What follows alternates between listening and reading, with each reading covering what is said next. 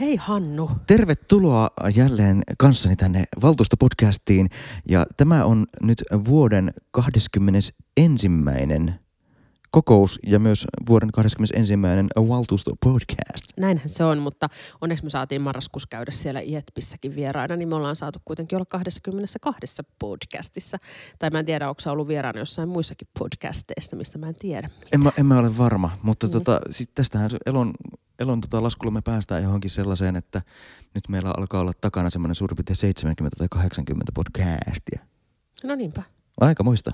Aika muista. Kyllä, kyllä me ollaan kun... ihan niin kuin hyvin tätä tehty. Kyllä, kyllä. Kun tekee, niin tulee tehty. Niin. Hei, mutta siis vuoden viimeinen podcast ja ei ole pikkujouluja. Miten valtuusto selviää tästä?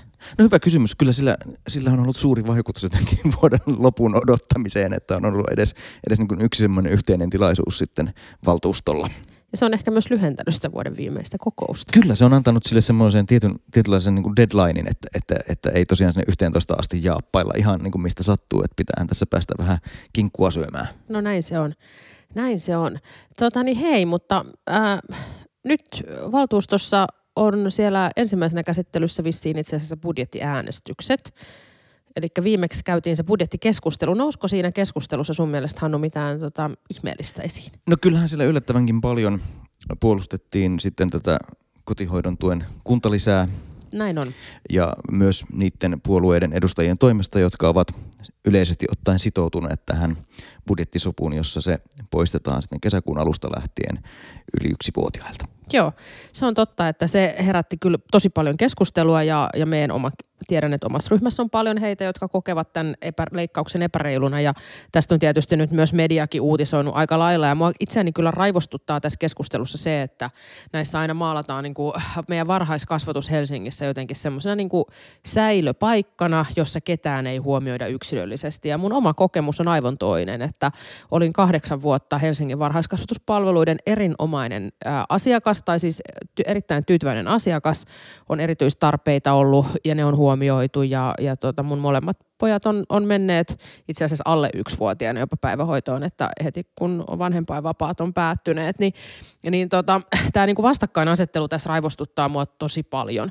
Mä ymmärrän sen, että monet on ehkä suunnitelleet ajat, erityisesti tässä tilanteessa, kun tämä on nyt poistumassa kesken vuoden ja on ehkä ajatelleet, että ovat kotona lapsen kanssa esimerkiksi syksyyn saakka, jos lapsi on vaikka silloin puolitoista tai muuta, että tämä niin muuttaa niitä suunnitelmia, mutta että, mutta että kaiken kaikkiaan niin niin saatiin kysymys siitä, itse asiassa kun pyydettiin kysymyksiä, niin otetaan heti ensimmäinen yleisökysymys ja se tuli siihen, että, että onko parempia perusteluja kotihoidon tuen leikkaukselle. No en tiedä, onko parempia kuin ne, mistä me viimeksi puhuttiin, että tämä on osa sitä meidän kokonais, kokonaispakettia ja se ehkä niin kuin vielä, minkä sanon, että, että mua niin kuin häiritsee varmaan se, että kun tämä kotihoidon tukihan on oikeastaan, sehän on niin kuin toimeentulotuki. Mm. Et sehän ei se on ole, sosiaalietuus Se on sosiaalietuus, että minkä takia se itse asiassa on siellä kaskon budjetissa.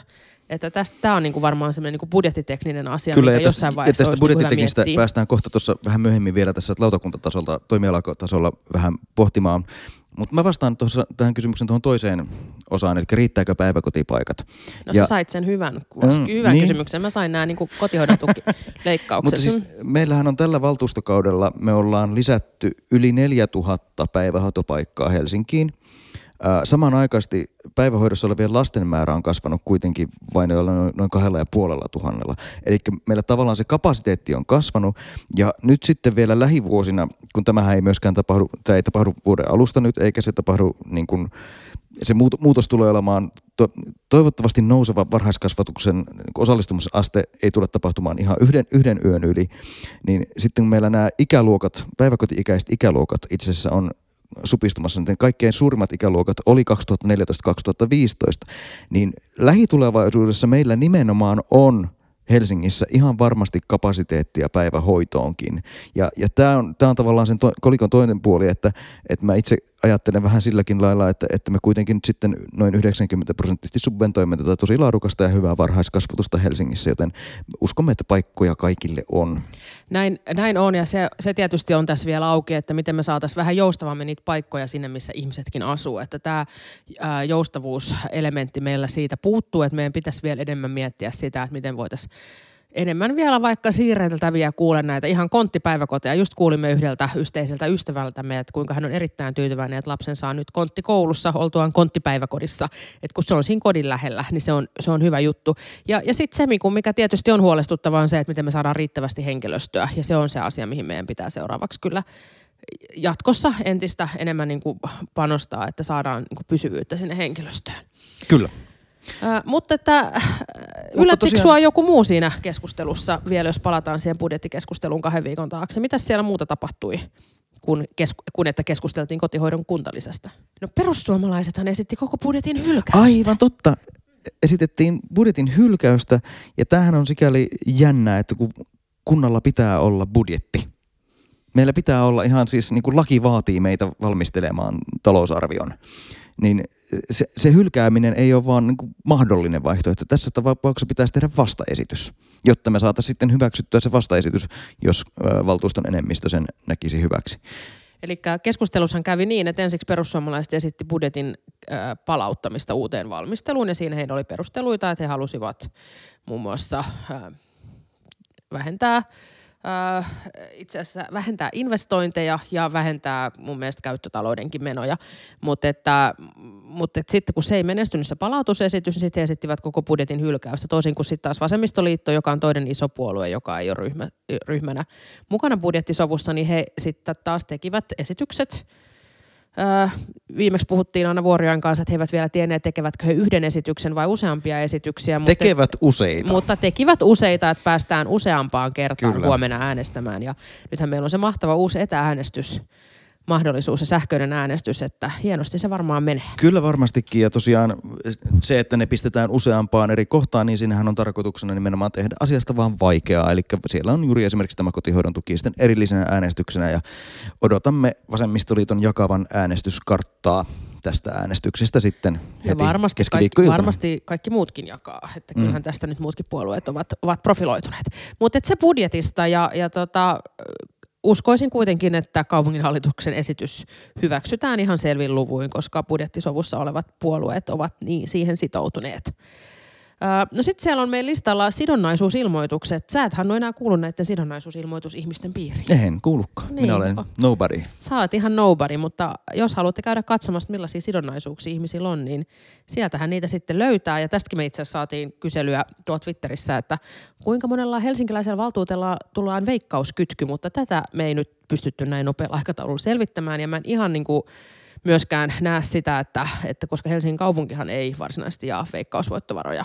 Ei, ja tota, siis korkeintaan siellä voisi olla joku kansanedustaja, joka olisi sitten veikkauksen hallintoneuvostossa. Niin, mutta... ja onhan toki siis moni helsinkiläinen esimerkiksi operan hallituksessa. Ja, ha, ha, niin, operan, ja tällaisten niin, organisaatioiden, jotka, jotka, jotka toimivat sillä, mm. sillä mutta se, se, se on taas täysin mahdotonta selvittää oikeastaan. On, näin on, ja sitten myös se, että Helsingin kaupunki, me, valtuustossa me ei jaeta veikkausvoittorahoja. Uh, mutta et sieltä, jos haluaa tietää helsinkiläisten sidonnaisuuksia, niin nyt on tirkistelymahdollisuus. Kyllä. Uh, sitten uh, vuoden viimeisessä kokouksessa on aina myös käsittelyssä tämä arviointikertomuksen johdosta suoritetut toimenpiteet. Ja tässähän tota, tietysti tämä on, tää niinku, tää on niinku tarkastusvaliokunnan hieno hetki.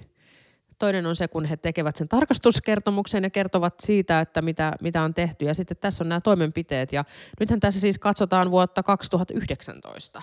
Mm. Koska niin kuin nyt katsotaan, että mitä sen, sen, niin kuin, sen tota perusteella on tehty ja, ja tota, Mä itse ajattelin, että mä halusin nostaa sieltä pari juttua, että on, se on pitkä kertomus, 31 sivua, että kyllä kaupunki on koronasta huolimatta tehnyt kaiken näköistä. Tosi mua vähän niin kuin sillä huvitti sekin, että kun siellä oli yhtenä asiana, yhtenä kohtana, tarkastuksen kohteena oli ollut tämä koulujen digitalisaatio ja se, että miten koulu, kouluissa käsit, miten, miten se Helsingissä on lähtenyt liikkeelle, niin siellä perusteluissa kerrotaan, että vuonna 2020 keväällä otettiin todellinen digiloikka.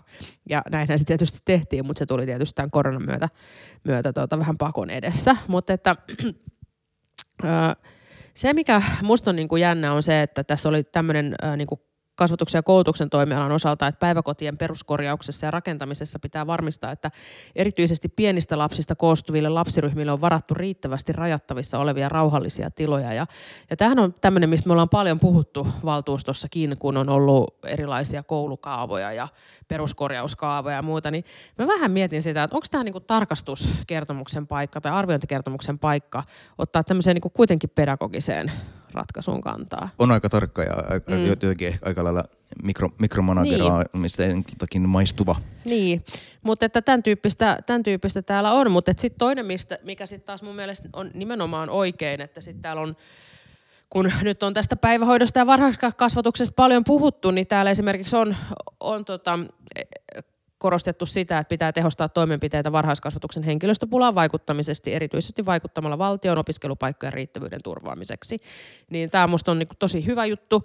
Ja sitten se, mistä mä, se, mistä mä tykkäsin, kun on ollut tästä vastakkainasettelusta myös, että myös tarkastuslautakunta on ottanut ottanut sen kannan, että pitää panostaa tähän päivittäisessä toiminnasta viestimiseen päiväkodeissa ja esiopetuksessa.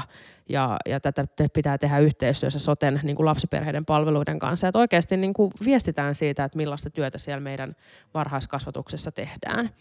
Ja on siellä siis tosi paljon muitakin toimenpiteitä vaadittu, muun muassa terveydenhuollon sähköisten palveluiden parantamista, että en voisi olla enempää samaa mieltä. Näinpä. Mutta mikä sitten seuraavana siellä meidän listalla on?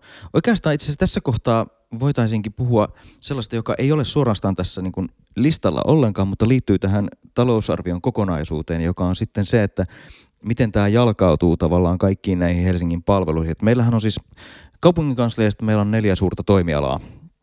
Ja tota, nyt sitten tällä viikolla ja tulevalla viikolla nämä eri toimialat valmistelevat niin sanotut tulosbudjetit, jossa nämä lautakunnat pääsee aiempaa enemmän ohjaamaan sitten sen ää, toimialan rahojen käyttöä. Periaatteessa se on vuoden tärkein paikka jopa ohjata sitten ää, rahaa, jos halutaan johonkin toimialan sisällä ohjata toiseen paikkaan.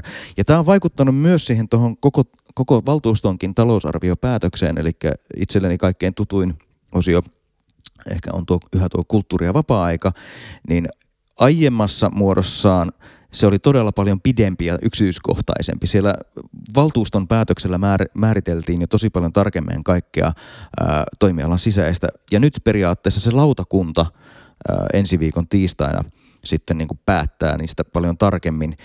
Ää, ja tällä viikolla itse asiassa jo kulttuuri- kulttuuri- ja kirjastojaosto ja ymmärtääkseni myös liikuntajaostot ja tota, nuorisojaostot sitten lausuu tästä tulosbudjetista omia, omia huomioitaan sitten lautakunnalle.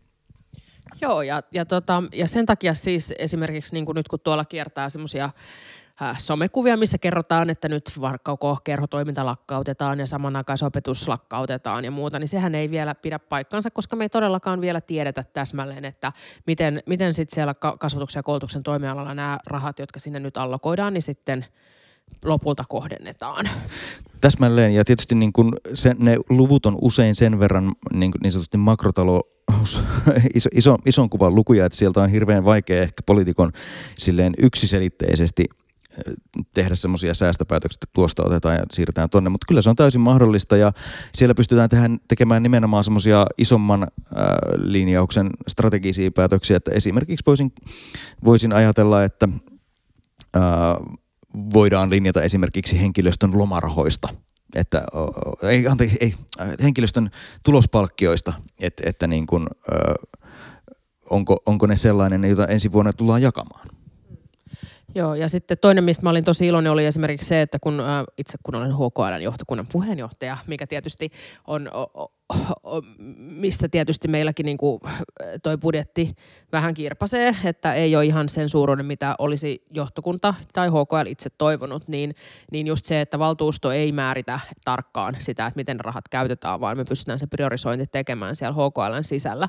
Ja, ja tämä on musta ollut kyllä tosi iso tervetullut muutos Helsingille. Kyllä. Että se, se, mikä täytyy sanoa, että mistä olin kyllä iloinen, että mistä niin kuin budjettineuvotteluissa että tämän kaskon osalta linjattiin, niin sehän oli näin, että kieliohjelma pysyy. Että kun mehän Helsingissä tarjotaan kielten opetusta enemmän kuin mitä valtio määrittää minimin, niin, niin tota, että tämän tyyppiset musta niin kuin Helsingin vetovoimatekijät kuitenkin sitten siellä linjattiin oikein. Kyllä, ja sitten tässä näkyy sitten monessa kohtaa myös muita uudistuksia, jotka on tällä kaudella tullut. Esimerkiksi kulttuurin ja vapaa-ajan puolella kaikki nämä pienemmät yksiköt on niin sanotusti nettobudjetoituja. Eli jos ää, jokin yksikkö saa lisää tuloja, niin se tulee sen yksikön itsensä käytettäväksi.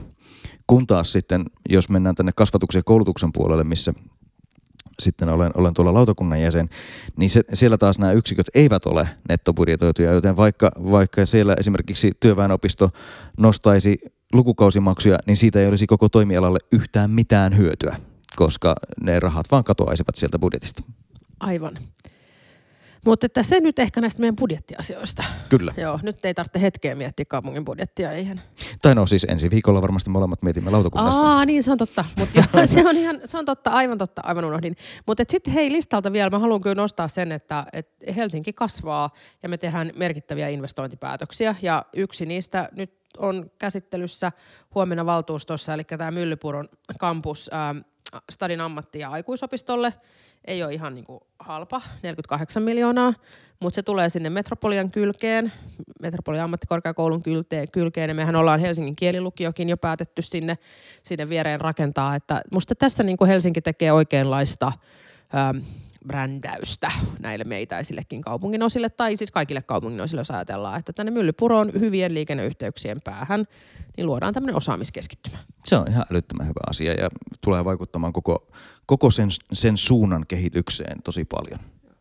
Ja sitten samoin meillä on listalla tota toi vanha poli siinä tota Hietalahden torin kupeessa. Siinä on upea, upea tota, joka ehti toimia siis aikoinaan TKK päärakennuksena ja, ja nyt sitten se oli pitkään ammattikorkeakoulun rakennusten käytössä. Ja siinä oli Helsingin, metro, tosiaan oli metropolia ja tota, se on ollut nyt tyhjänä. Ja tässä muutetaan kaavaa niin, että, että tota rakennuksista voi tota, tulla sitten sinne tulee hotelli, asuin, liike- ja toimitilakäyttöön ja mitä ainakin muistelen itse, niin ne huoneet on aika korkeita, että jos joku sinne muuttaa, niin tai hotellihuoneessakin on sitten tilaa ajatuksille. On, se on tilaa ajatuksille. Et siinä on kyllä, musta se on itse asiassa hieno kaava ja siinä on vähän semmoista pientä täydennysrakentamistakin tulossa, että suosittelen tutustumaan. Ja näiden kaavapäätösten jälkeen sitten listalta löytyy vielä koko joukko aloitteita, joista me puhuttiin viime viikolla, joten niistä ei nyt tarvitse ehkä tällä kertaa puhua. Ei niin, mutta tämä tarkoittaa sitä, että ei se valtuuston kokous, vaikka se alkaakin jo kello 16, mm. niin ei se ihan niin kuin heti lopu. Ei se heti lopu. Ja tosiaan veikkaan, että tuossa ensi vuoden alkupuolella päästään puhumaan ehkä tästä aloitejärjestelmästä kokonaisuutena. Oi, se olisi ihanaa. Mm, olisi kyllä. ihanaa. Onko semmoisia suunnitelmia? Sellaisia suunnitelmia saattaa olla tulossa. Kaupungilla liikkuu huhuja. Kyllä. Ihan mahtavaa. Mutta sitten mennään ihan kokonaan eri osioon. Ja hei, siis ihan miten mielettömän hauskaa. Meillä ei ole tänään vierasta. Yritettiin kyllä itse asiassa saada useitakin vieraita, mutta ei saatu aikatauluja, aikatauluja sopimaan. Ja, ja tota, sitten mä ajateltiin, että mitäs me nyt tässä vieraita, kun Hannun kanssa tullaan niin hyvin. Tätä meiltä riittää, riittää juttua ihan muutenkin, mutta, mutta tota, kysyttiin teiltä, että mitä te haluaisitte tietää. Ja mehän ollaan saatu siis todella hyviä kysymyksiä kaupunkilaisilta. Kyllä, kyllä. Aloitetaan... Tämä, tämä on tämmöinen niin kansanradio. Kansanradio. Tämä on siis, noin amerikkalaiset puhuu aina tämmöisistä hienoista mailbag episode. Eli onko tämä nyt sitten tämmöinen niin postisäkkijakso. Joo. Tai postipate. Postipate toi meille vähän postia. Ja tota, aloitetaan ihan tämmöisellä niin kuin, ähm, helpohkolla kysymyksellä. Helsingin ydinkeskusta tarvitsee elävöittämistä. Onko keskusteltu Senaatin torin kesäterassin hengessä kokeilun laajentamisesta esimerkiksi Espan ja Töölönlahden puistoihin? Ja onko Senaatin torille tulossa jatkot ensi kesänä? En ole kuullut keskustelua, mutta uskoisin, että hyvinkin voisi olla tulossa, koska kokemukset olivat ilmeisen hyvät. Näin on, ja tämä koronahan ei ole mihinkään karkkaamassa, että tätä elävöittämistä tässä tarvitaan. Ja, ja mä en kyllä kuulu mitään poikkipuolista siitä Senaatin torista viime kesänä. Ei, että siis harva tarvitsee paraatiaukiota kesäisin. On. Että paljon kivempi on tuollainen terassiaukio. On, ja mä itse asiassa ajattelisin, että mä toivoisin, että me löydettäisiin, niin kuin siis, kun tässä ehdotettiin Espaa tai Töölölahden puistoja, mutta mietitään näitä meidän pienempiäkin toreja, mitä täällä nyt on kaupungissa. Että... M- mutta siinä häviää parkkipaikkoja, rakas Laura. Ei häviä. Ei ne niillä toreilla ne parkkipaikat no ole. No mene katsomaan Töölön toria. No Töölön toria, joo, mutta siis sielläkin oli itse asiassa ihan kivat terassit viime kesänä. No niin. Niin, että, että tota, ja, niin, mutta me ymmärretään tietysti Hannulla ja mulla on suuri parkkipaikkatrauma, jos se jollekin tuli vielä yllätyksenä. Tota, äh, sitten hei, otetaan tässä, tämäkin oli hyvä kysymys. Me saatiin tosi paljon hyviä kysymyksiä, mutta tästä mä itse asiassa tykkään, koska tämä on sellainen asia, mitä ähm, saa monta kertaa aina kaupungilla ystävilleen kertoa, kun ne kysyvät, että miten sitä valtuustohommaa jaksaa. Niin me saatiin kysymystä, millainen on tämän hetken ilmapiiri valtuustoryhmien välillä ja onnistuuko yhdessä tekemisen meininki? Tämmöisiä pala, palace, intrigue. kuulumisia olisi kiva kuulla. Riskinä kaupungille lienee kuntavaaleissa, että saadaan toraisa valtuusto, jos läpi menet ehdokkaat hankalia. Onko tämmöistä riskiä? Tämä on tosi hyvä kysymys ja mä itse asiassa käännän tämän vähän eri suunnasta vastaan, vastaan tähän nyt, koska tota, mä oon miettinyt sitä, että millä tavalla nämä etäkokoukset vaikuttaa. Ja mä oon vähän sitä mieltä, että, että nämä meidän etäkokoukset on sujunut sen takia aika hyvin, että ihmiset on kuitenkin valmiiksi tunteneet toisensa ja tavanneet toisiaan ja olleet samassa kokoushuoneessa. Niin kuin, joten tietyt toimintatavat ja sellaiset sosiaaliset verkostot, mitä siellä on, niin ne on olleet olemassa. Mutta jos seuraava valtuusto aloittaa ihan pelkästään etäkokouksilla eikä missään kohtaa tapaa, niin silloin siitä voi tulla vähän erilainen se kokousilmapiiristä, kun ihmiset ei välttämättä niin kuin sitten tavallaan tunne tunne toisiaan ja sitä niin kuin toimintatapaansa. Onko mä ihan hakoteille? No et saa hakoteilla ja toi on itse asiassa todella hyvä huomio, että, että kun me tosiaan siirryttiin tähän hybridikokoustamiseen nyt vasta, nyt vasta tämän vuoden puolella ja kyllähän me siellä hybridivaltuustossakin kyllä osataan aika hyvin arvata, että ketkä käyttää puheenvuoroja mistä asiasta, että ei se ole, ei se ole niin kuin ehkä muuttanut sitä dynamiikkaa, että sa- saman, samantyyppiset puheenvuorot käytetään etänä läsnä. Kyllä, mulle tulee siis mieleen se viime kesän katastrofaalinen maakuntavaltuuston kokous, jota kokoustettiin kolmena eri päivänä. Ja sehän johtui nimenomaan siitä, että sillä, sillä maakuntavaltuustolla elimenä ei ole minkäänlaista kokouskulttuuria, eikä ihmiset tunne toisiaan, eikä ryhmät tunne edes sisäisesti toisiaan, niin sitten se, sitten se meni vähän sellaiseksi. Eli me ollaan tämmöisiä ihmisapinoita, niin me tarvitaan tavallaan tällaista niin kuin sosiaalista kontaktia ja toisten tapaamista ja niin kuin, suhteita, niin sitten me, ollaan, sit me toimitaan paremmin yhteen. Niin.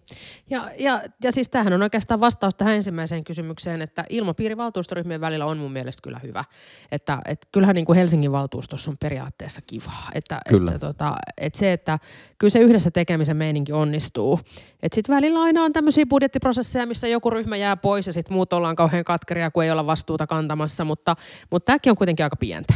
Kyllä. Ähm, itse asiassa eilen Jussi halla postasi Facebookiin äh, mielenkiintoisen päivityksen, jossa hän, hän käsitteli tavallaan sitä, että miten nämä tämmöiset vaalitentit eivät välttämättä mittaa sitä, että mitä politiikan niin kuin, tekemisen arki on.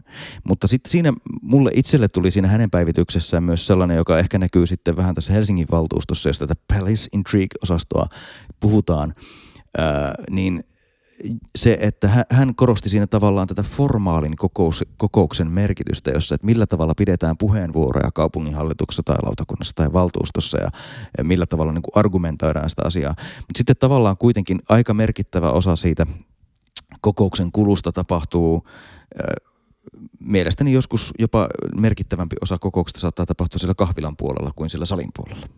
Näin se on. Ja, ja sitten tietysti totta kai siellä kahvilan puolellakin sitten tietysti tapahtuu semmoista kuplautumista ja siellä on tietyt pöydät, joihin tietää, jos menee, niin, niin sitten välttämättä joku toinen ei siihen tuu, että, että semmoista kirjoittamatonta sääntöä siellä myös siellä Helsingin kuppilassa on. Mutta, mutta et, Ja ehkä niin kuin isossa kuvassa myös niin, että kaupunginhallitus usein löytää toisensa, koska se dynamiikka myös sen kaupunginhallitusryhmien ja sitten valtuustoryhmien välillä on usein samantyyppinen. Ja Mutta kyllä muutkin löytää. kyllä muutkin löytää. Mutta että sitten tähän ehkä vähän niin kuin liittyen oli, oli kysymys siitä, että miten neuvoisitte muita isoja kaupunkeja Suomessa tekemään helsinkiläistä näkökulmasta. Eli jos olisitte esimerkiksi Oulu tai Turku, mitä oman kokemuksenne mukaan olisi tärkeää tehdä juuri nyt näissä kaupungeissa?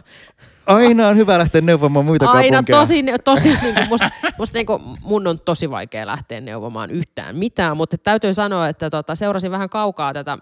Oulussa meinattiin leikata kaupunginteatterin avustukset Puoli miljoonaa. puoli niistä. miljoonaa. No sitten huomasin eilen, että siellä oli päästy sitten johonkin semmoiseen, että leikattiin vain 150 000 ja siellä oli kuulemma, sitten kaikki oli karsinut kokoon niitä, niitä, tota, niitä tota, tuhansia, mutta, että, mutta että sellaistakin sit siellä sattuu ja, ja tota, en, mä, en mä lähde nyt neuvoa Ouluun ja Turkuun, mutta tota, Niin, en mä tiedä. Mun mielestä mä ehkä sanoisin, että katsokaa Tampereelle.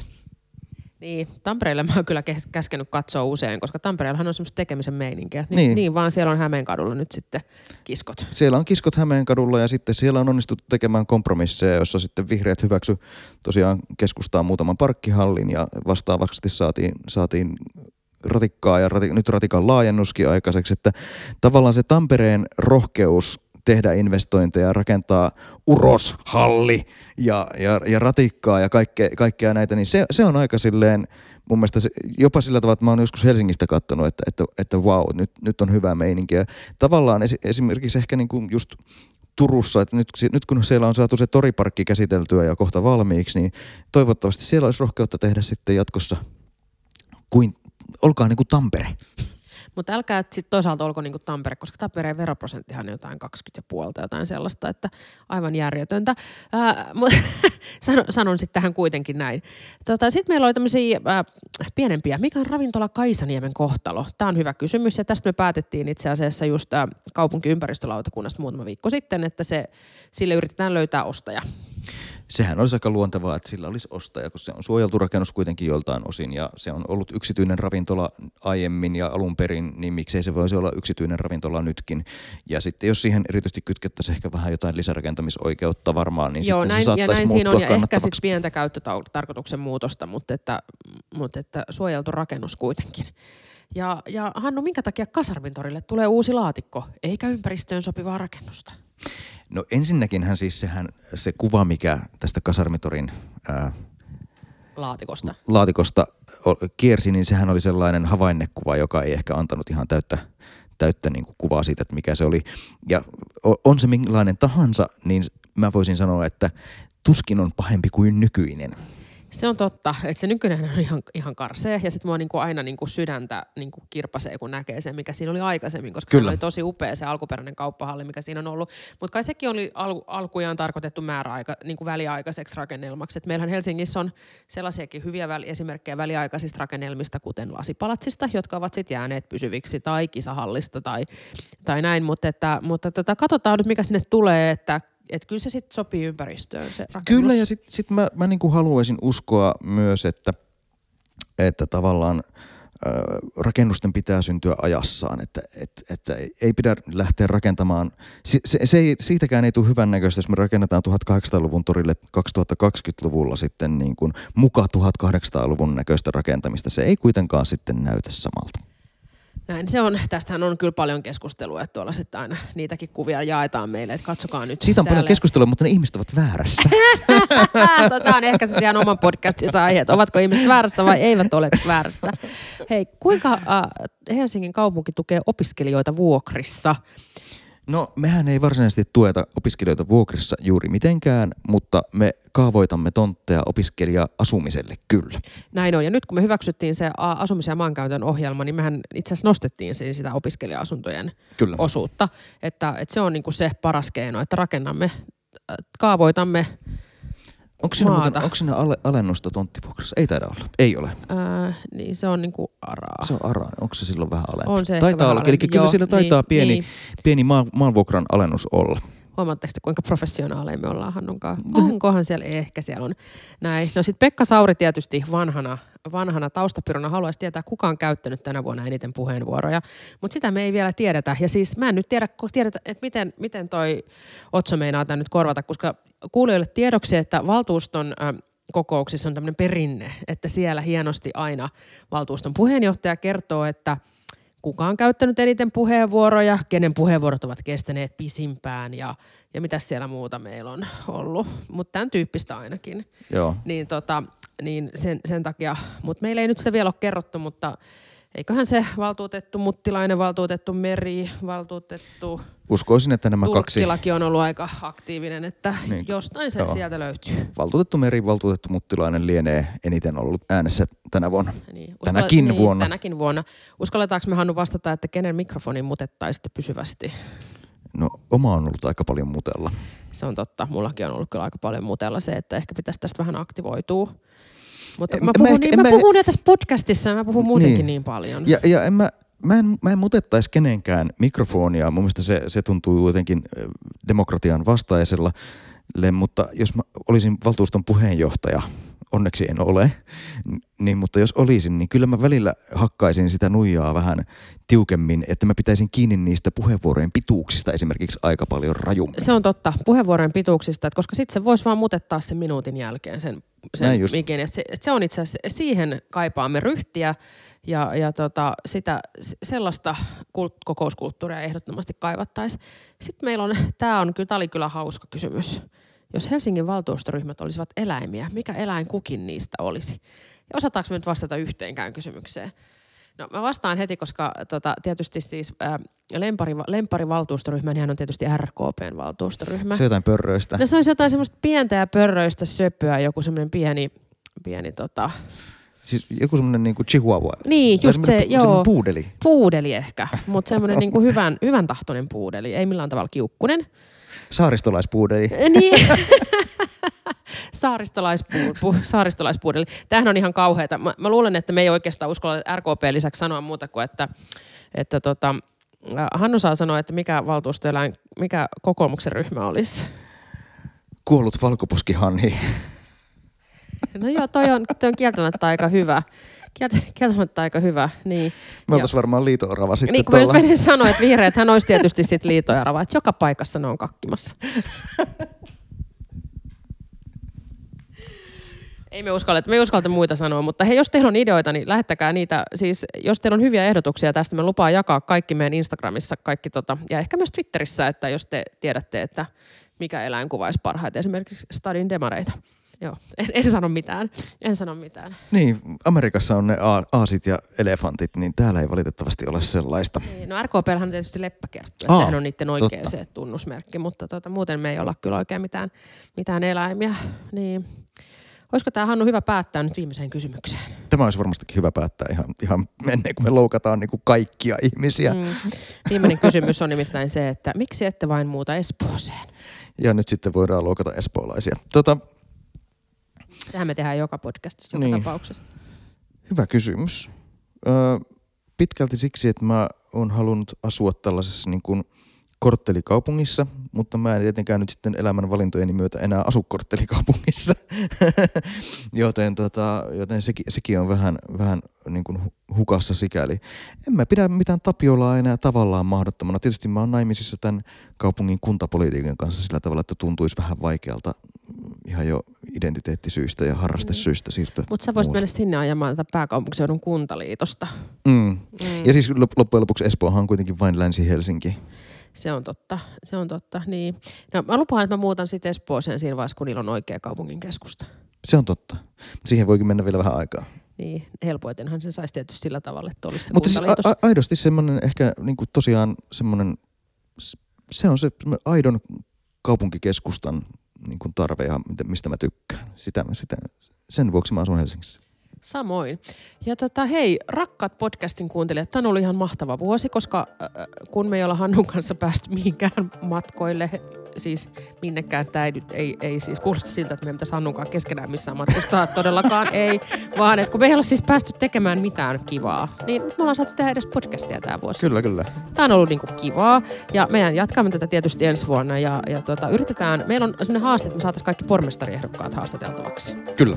Ja, ja toistaiseksi ollaan haastateltu Nasima. Kyllä me lasketaan, että me haastateltiin Nasima. Kyllä se oli tavallaan. Joo, koska hän oli silloin itse jo ehdolla, että, että katsotaan nyt, että Paavo Arhimäki on nyt nimetty ja Jussi halla on nimetty ja onko näitä muita nimetty sitten vielä? Ei taida olla vielä, mutta jahka, jahka, tulevat, niin yritetään, saada, yritetään tosiaan saada myös niin kuin, just niin kuin äsken mainittu Jussi halla niin. vieraksi.